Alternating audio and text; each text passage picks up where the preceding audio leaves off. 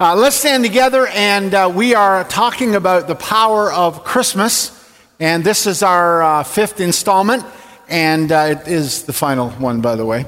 And um, we are looking at two texts, one from uh, John chapter one, verse fourteen, and then Colossians chapter one. Uh, sorry, it's not Colossians chapter one. Yes, it is. Colossians chapter one, verses fifteen to twenty. It'll be on the screen, uh, but if you want to go there. I am reading the green, and you are reading white, and this is John one fourteen, and the Word became flesh. Talking about Jesus being the Word, of course. And the Word became flesh and dwelt among us, and we have seen His glory, glory as of the only Son from the Father, full of grace and truth. He is the image of the invisible God, the firstborn of all creation. For by Him all things were created, in Him and on earth, visible and invisible, whether thrones or dominions or rulers or authorities, all things were created through Him and for Him. And He is before all things, and in Him all things hold together, and He is the head of the body, the church. He is the beginning, the firstborn from the dead, that in everything He might be preeminent. For in Him all the fullness of God was pleased to dwell, and through Him to reconcile to Himself all things, whether on earth or in heaven, making peace by the blood of His cross. Beautiful. Father, again, we pause to thank You especially for Jesus Christ, the extravagant, generous, Lord, ex- exhibition of Your grace, of Your truth, of Your mercy, of Your love is in Jesus. And for the work and ministry of the Holy Spirit that takes what You have accomplished in Christ and makes it possible and available in our lives. And so we pray today that You will give us a voice to speak, that You'll give us ears to hear, minds to comprehend, hearts to understand. And as we go out into our world, our communities, our neighborhoods, our families, where we work, and all the places where we travel and function, that You would teach us and help us to live out what it means to be Christ followers, that Christ may be glorified in tangible, practical ways. We ask this in His name and for His name's sake. Amen. You may be seated. Now, we cannot focus on a series on the power of Christmas without focusing on the greatest power of all. The one power of Christmas that makes all the rest, love, joy, hope, and peace, possible. And of course, that is none other than Jesus Christ. After a lifetime of researching the impact of Jesus, the historian Philip Schaff said this. He said, "This Jesus of Nazareth, without money and arms, conquered more millions than Alexander, Caesar, Muhammad, and Napoleon. Without science and learning, He shed more light on things human and divine than all the philosophers and scholars combined. Without the eloquence of schools, He spoke such words of life as were never spoken before or since, and produced effects which lie beyond the reach of orator and poet.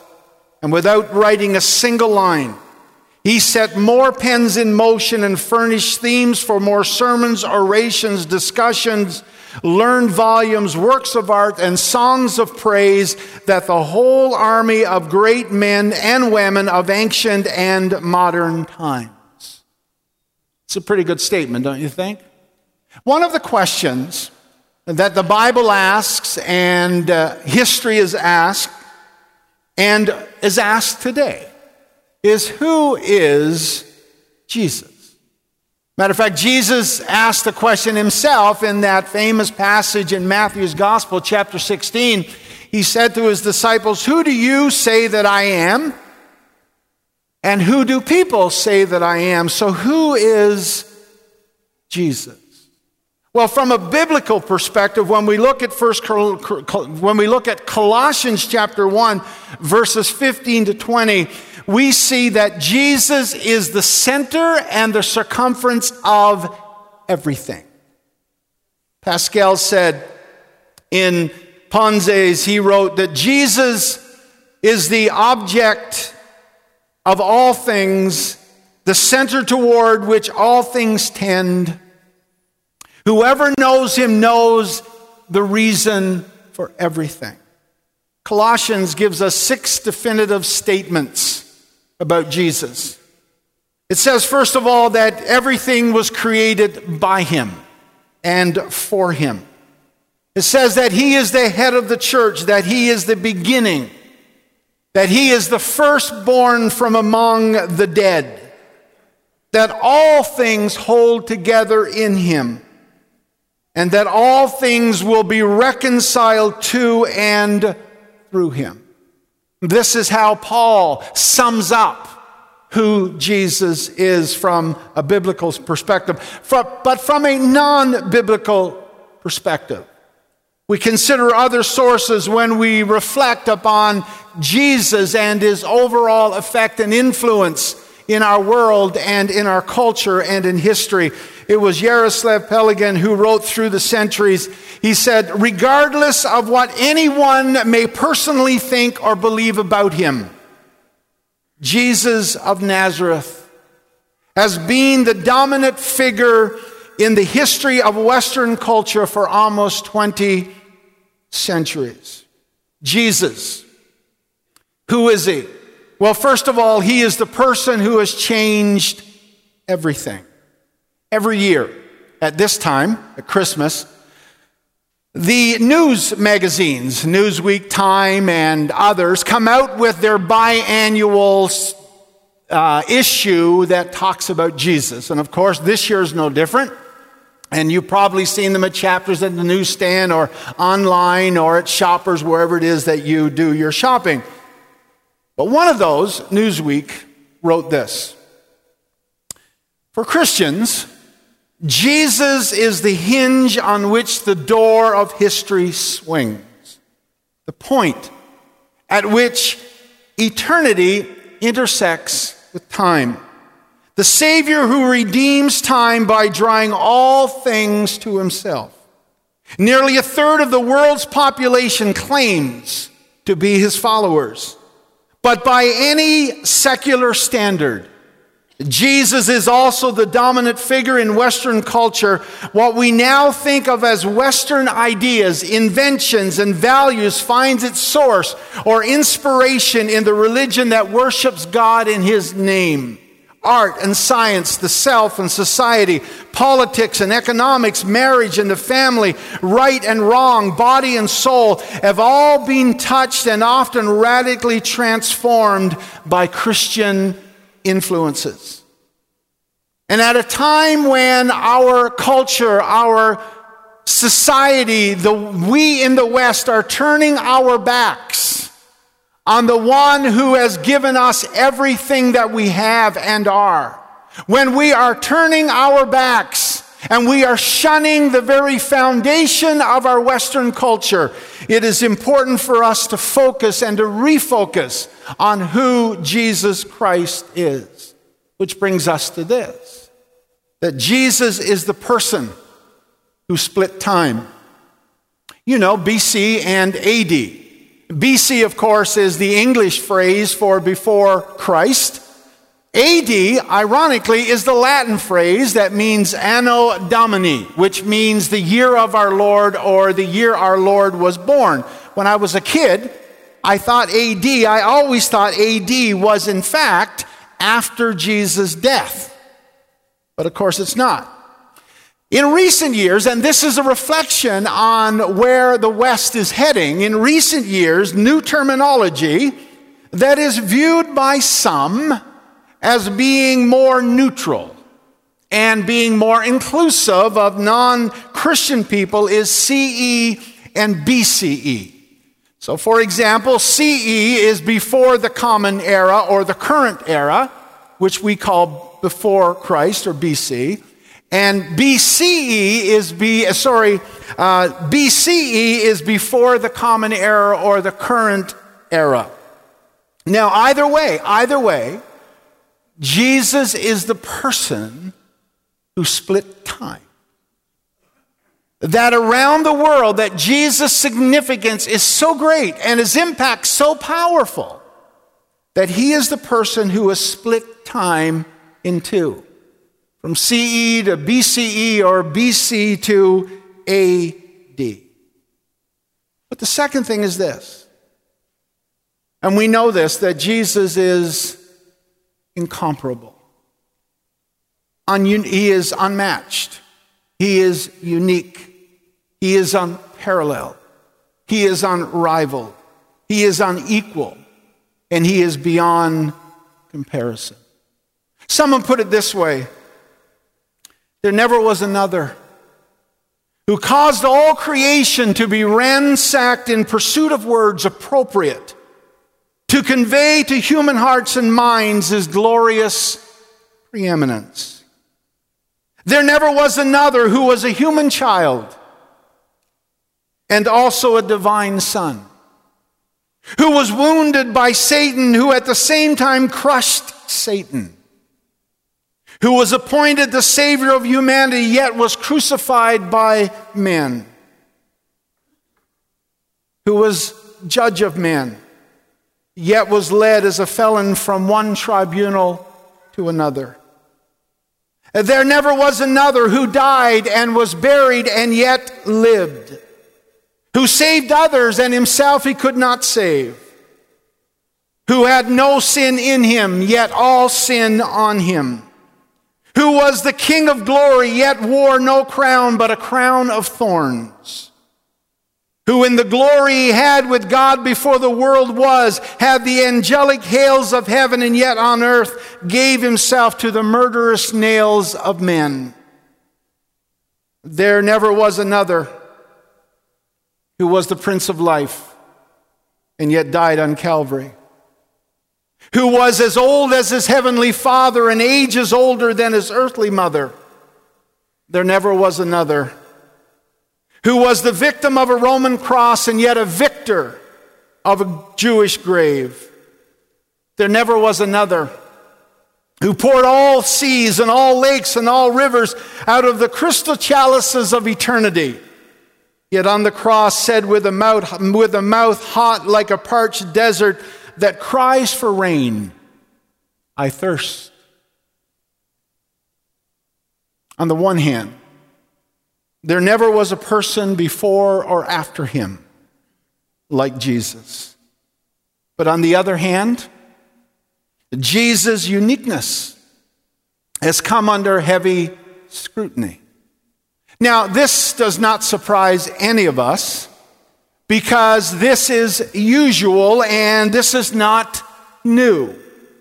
Throughout history, various people in various ways have tried to discredit and to undermine who Jesus was and is. And the questions usually have to do with either Jesus' nature and history.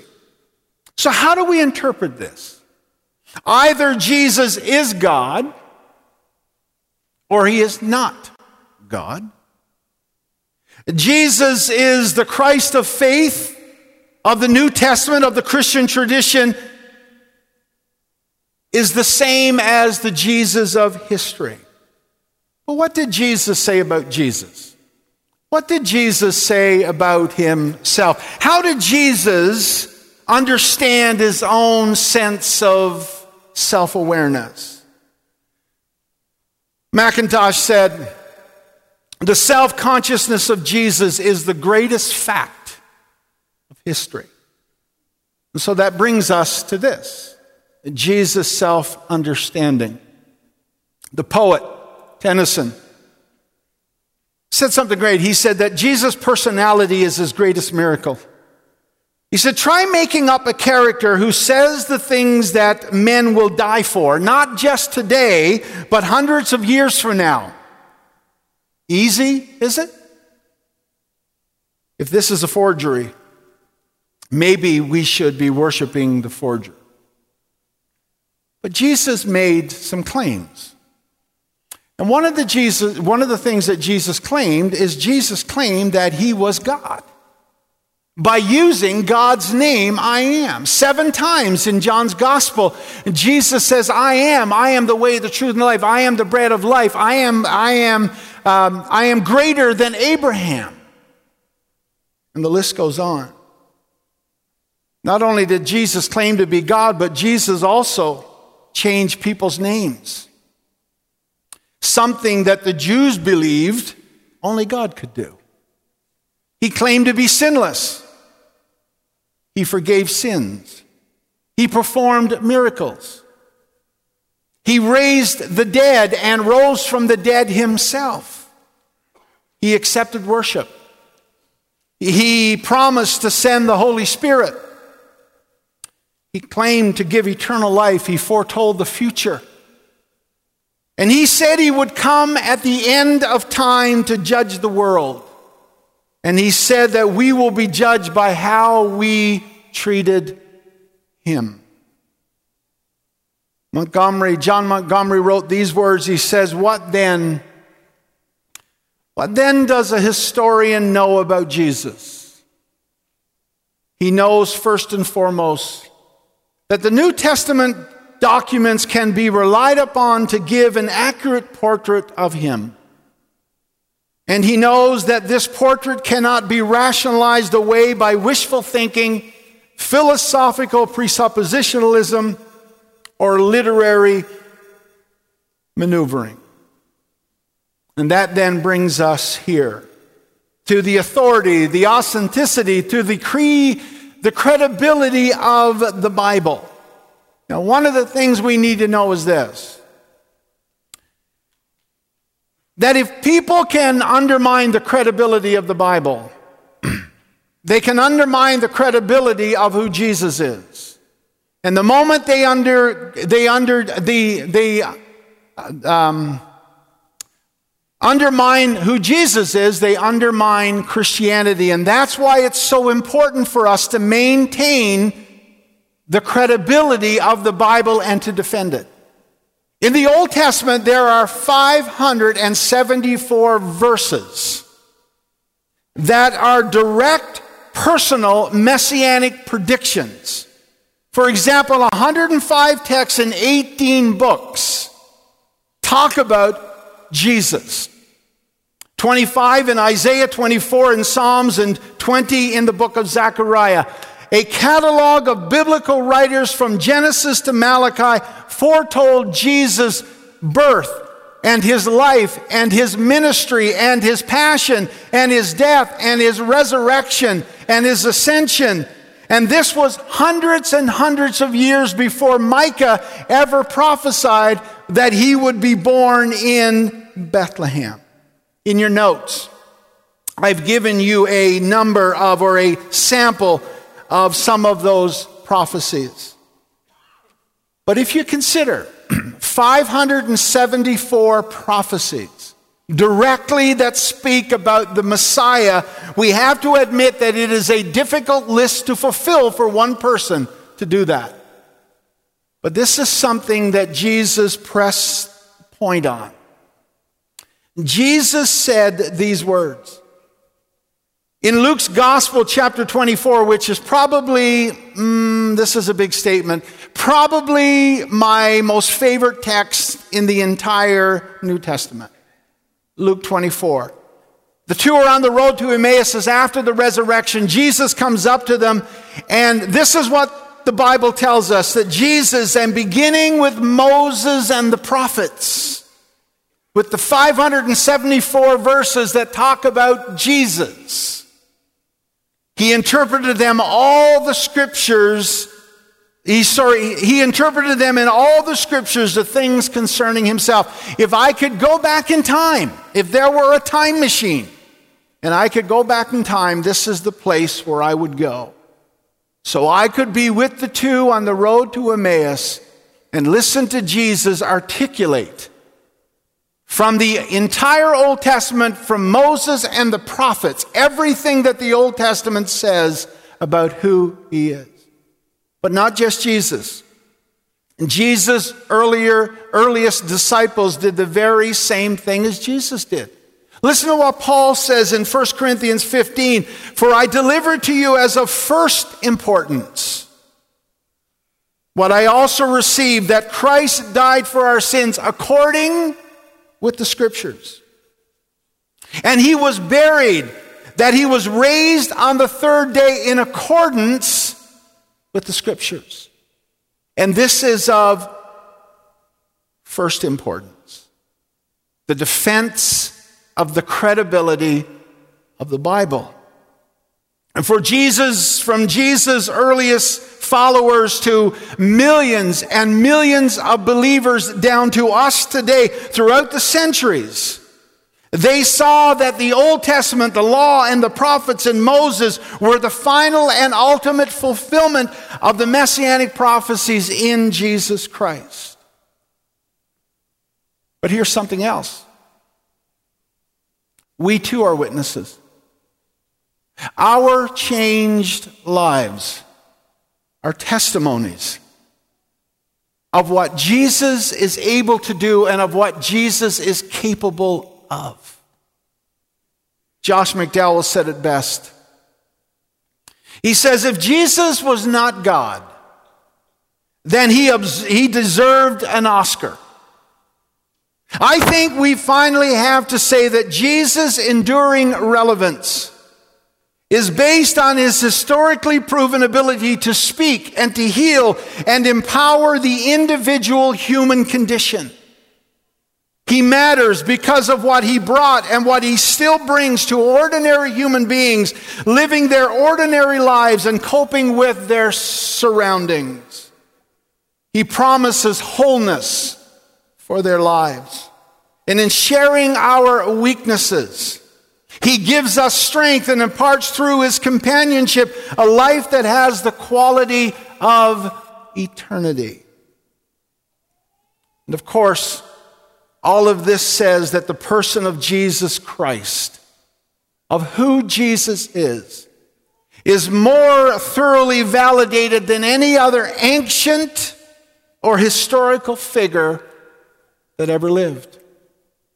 So on the one hand, Jesus is constantly and even today being denied and insulted and blasphemed.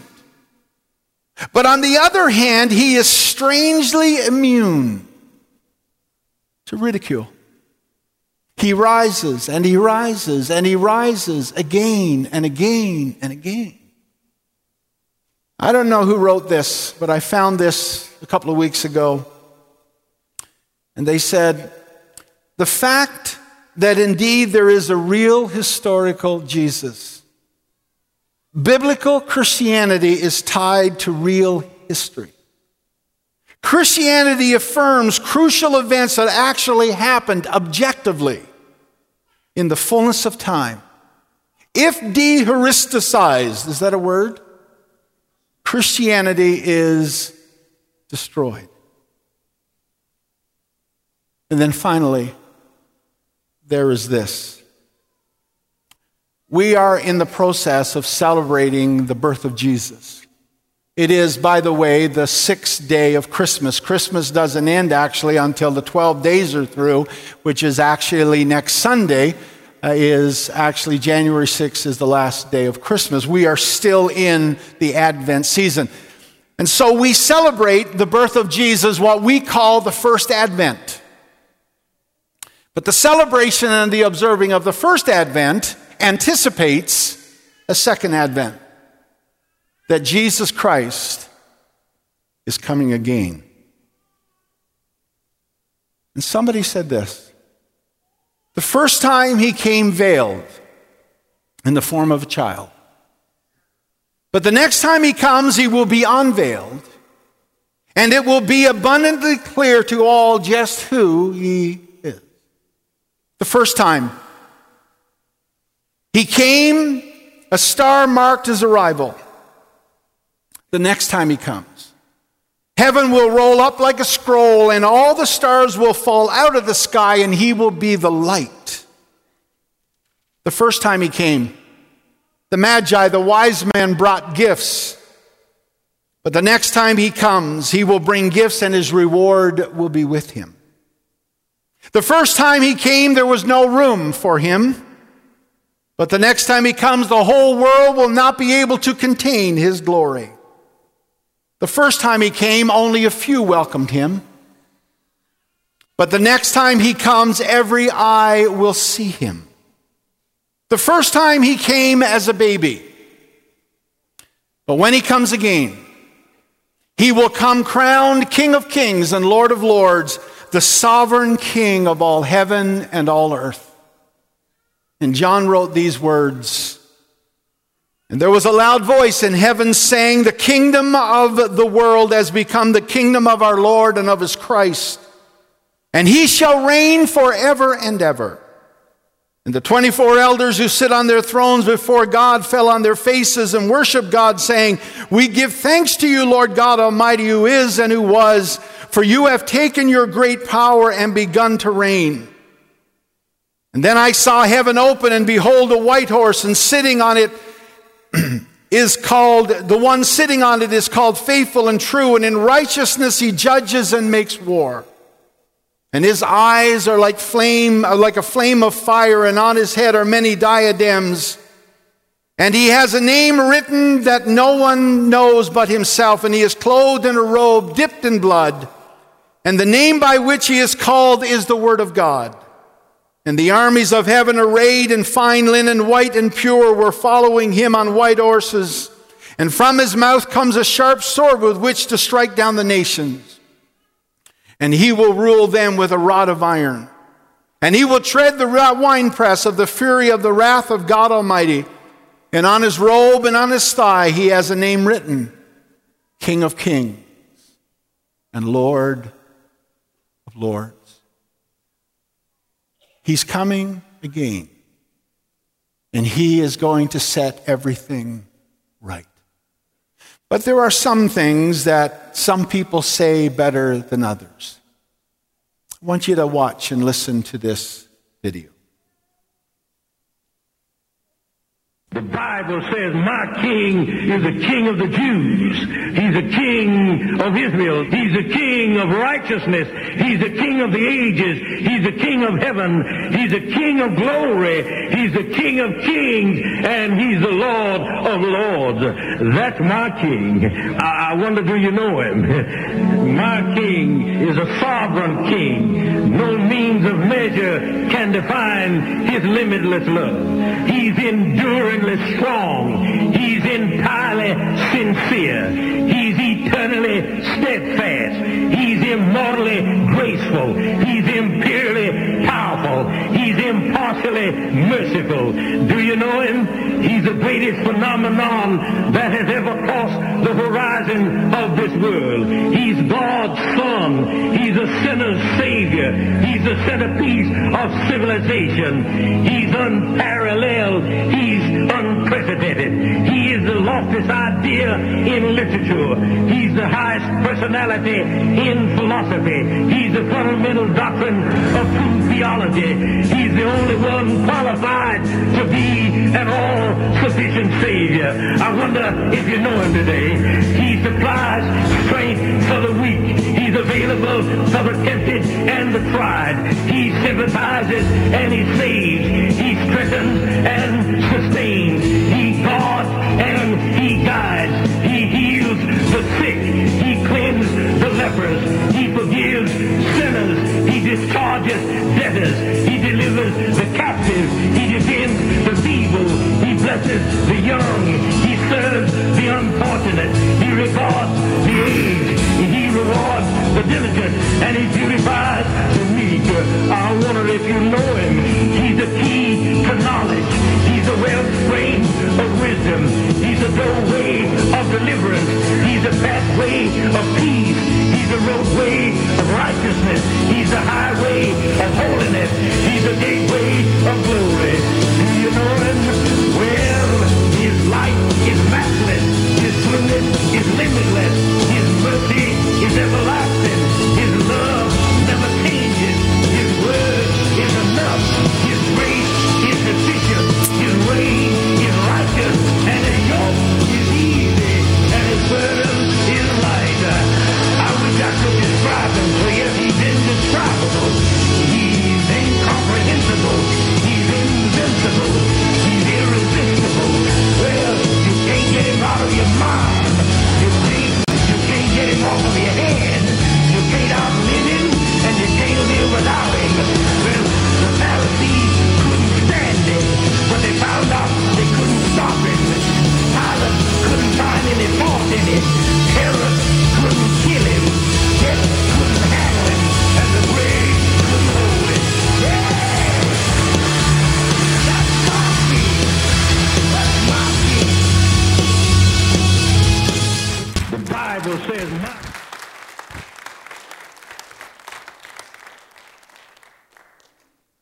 Some people just say it better than others.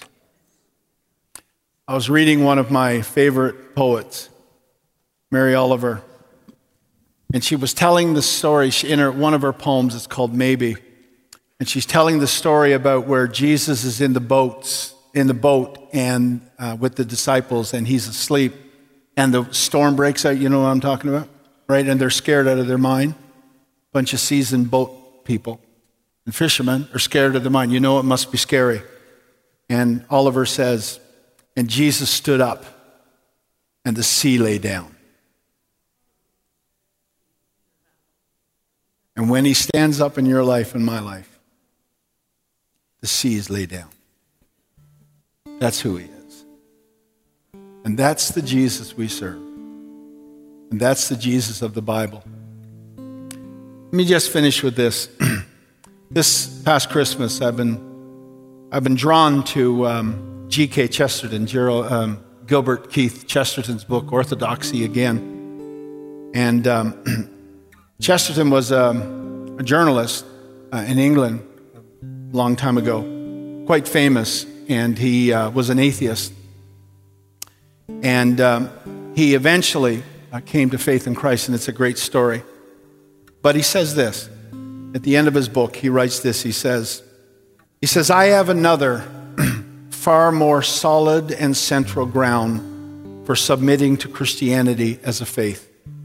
And he says it's this, that the Christian church, in its practical relation to my soul, has a living teacher, not a dead one. And then he says this. He says, "Plato has told us the truth, but Plato is dead. Shakespeare has startled us with an image, but Shakespeare will not startle us anymore.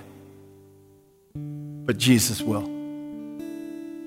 Because we have a living teacher, not a dead one. And friends, I tell you, beyond everything else, this is the truth. Our Savior is alive. And he has spoken to me and you yesterday. And you can look forward to the fact that he's going to speak to you tomorrow and the next day. Because the church as a living teacher, not a dead one. And when he stands up, the sea lay down.